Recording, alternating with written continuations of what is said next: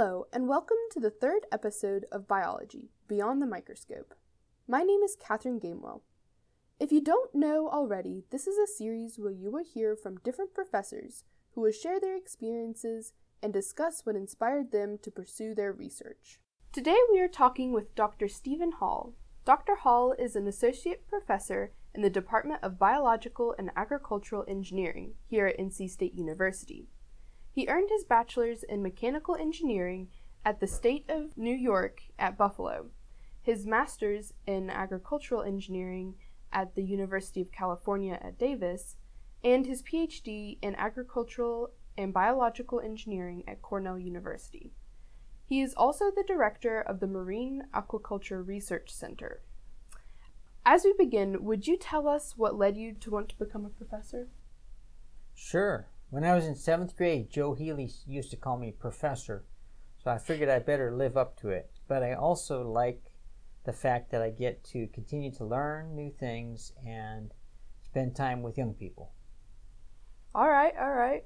Um, so, what was the research topic that you first became interested in?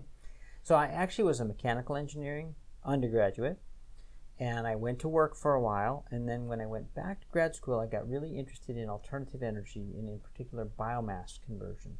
So, that's kind of what brought me back to grad school. All right. And then, um, what did you study in grad school then? So, I did a master's at UC Davis mm-hmm. in California, and that was converting rice straw into bioenergy. Then I went to Cornell and I did a PhD in compost engineering. After all, for a PhD, you got to pile it higher and deeper. you will see I have lots of bad professor jokes. Uh, and then when I came down here, I actually did a postdoc at McGill University in Montreal, and I got into ecological modeling and when I came down here, or when I went to LSU for my faculty position, uh, my my work continues to be somewhat in the bioconversion area, but also aquacultural engineering. All right. So, could you talk more about what you do at the Marine Aquaculture Research Center?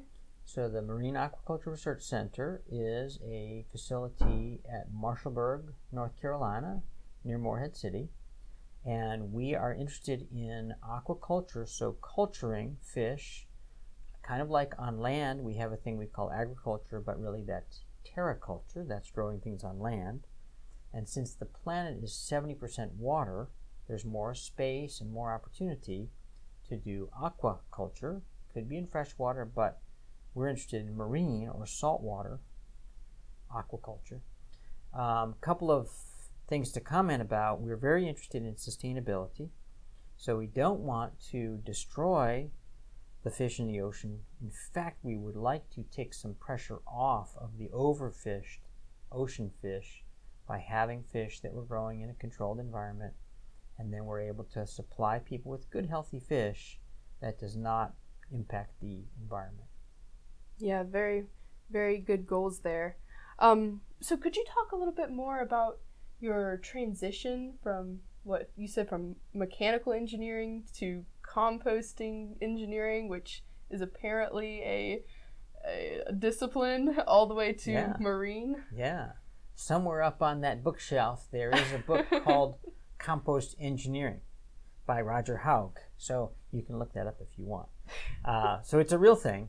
But yes, I, and I think what, what you find with, and I guess I'm a little bit older than Dr. Nelson, uh, but what you find is that lots of academics do move, do they kind of in the same general area, but they kind of slide as they go along.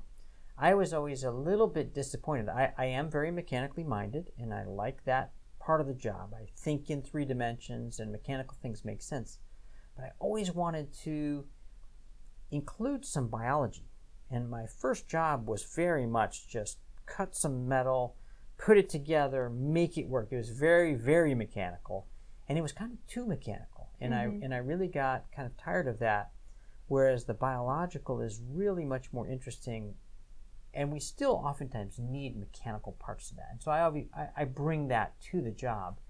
But how do we optimize biological systems? And really i also have a little philosophy we talk about working with the biology instead of fighting the biology. So, in other words, think about the biology first, think about what the biology wants to do, and then build the system, the engineered system that will enable the biology to do what it wants to do in a way that's still satisfactory for typically for our objectives.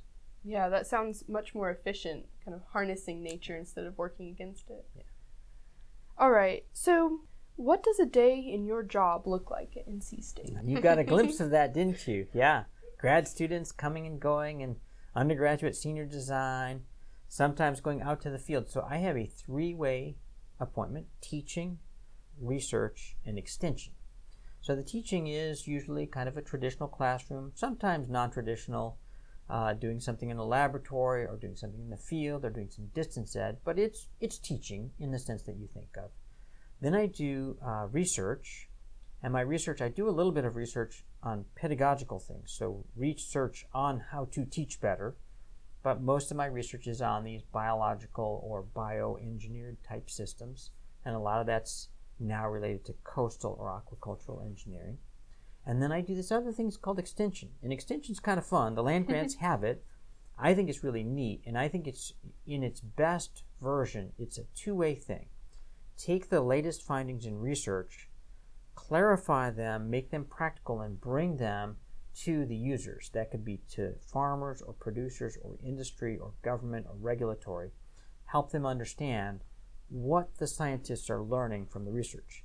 But then it should also be the other way, listening to the people who are out in the field. What are the problems? What are the challenges? What uh, issues are people having, for example, from the big storms hitting the coast? Mm-hmm. And how can we then bring that back to the research people and come up with ways to, to understand or deal with that better? And then eventually bring some of those solutions back down. So it should be really kind of a, a a communication, which is kind of interesting because way back when I decided I was going to be a professor, I didn't really want to communicate with people. I figured I'd just work with machines and numbers and I'd be happy. But now I do a lot of communication and I'm really satisfied with that. Oh, good. I'm glad to hear that. Um, so we're going to move on to a different topic. Um, which direction would you advise NC State students to take when looking for research topics? Oh, well, first of all, something that matters to you. I think that's probably the most important thing. So if you sort of say, well, I'm going to do this for the money, at some point you're probably going to be disappointed. And, uh, but if you say, I'm going to do this because it matters to me, because I'm interested in this, because I think this will make the world a better place, because maybe from some personal reason, but you have a good reason that you want to be involved, then you're going to really want to do it and you're going to do a better job.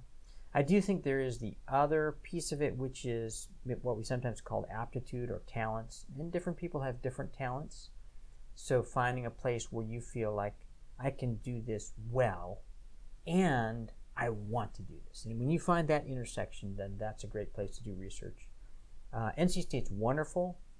We've got research that we do with uh, everything from K through 12, undergraduates, graduates, PhD level, postdocs. There's all levels of research that are going on at NC State. Yeah, it sounds it's really a great place to be. really happy I'm here too. so, what advice do you have for aspiring biological and agricultural or environmental engineers? hmm Yeah. So, I have a funny story. So when I first went to work, that first job I had was mechanical engineer. That was back when we didn't know it was the end of the Cold War. We thought it was the middle of the Cold War. And the stuff we built, there was another division of my company that was called the Missile Systems Division. And it was exactly as bad as it sounds. And one of my mentors said, Well, Steve, good job building the systems. Hope no one ever uses them and it was really kind of cynical. And, and that was really kind of sad. And it was part of the reason that I left that job and went back to grad school because I wanted to do good, not just not do bad. yeah. Um, and so, what I'm really happy about in, in bio and ag engineering in general is almost everything we do is actually about doing something good. Can we grow food? Can we do things more efficiently? Can we take care of the ocean? Can we take care of the land? Can we take care of the air? Um, can we add value to something? So, all of these things are really positive. Again, I would say within our field, I, I consider myself to be part of the ecological and environmental engineering within BioNag. And then obviously the aquaculture is a, a focus area.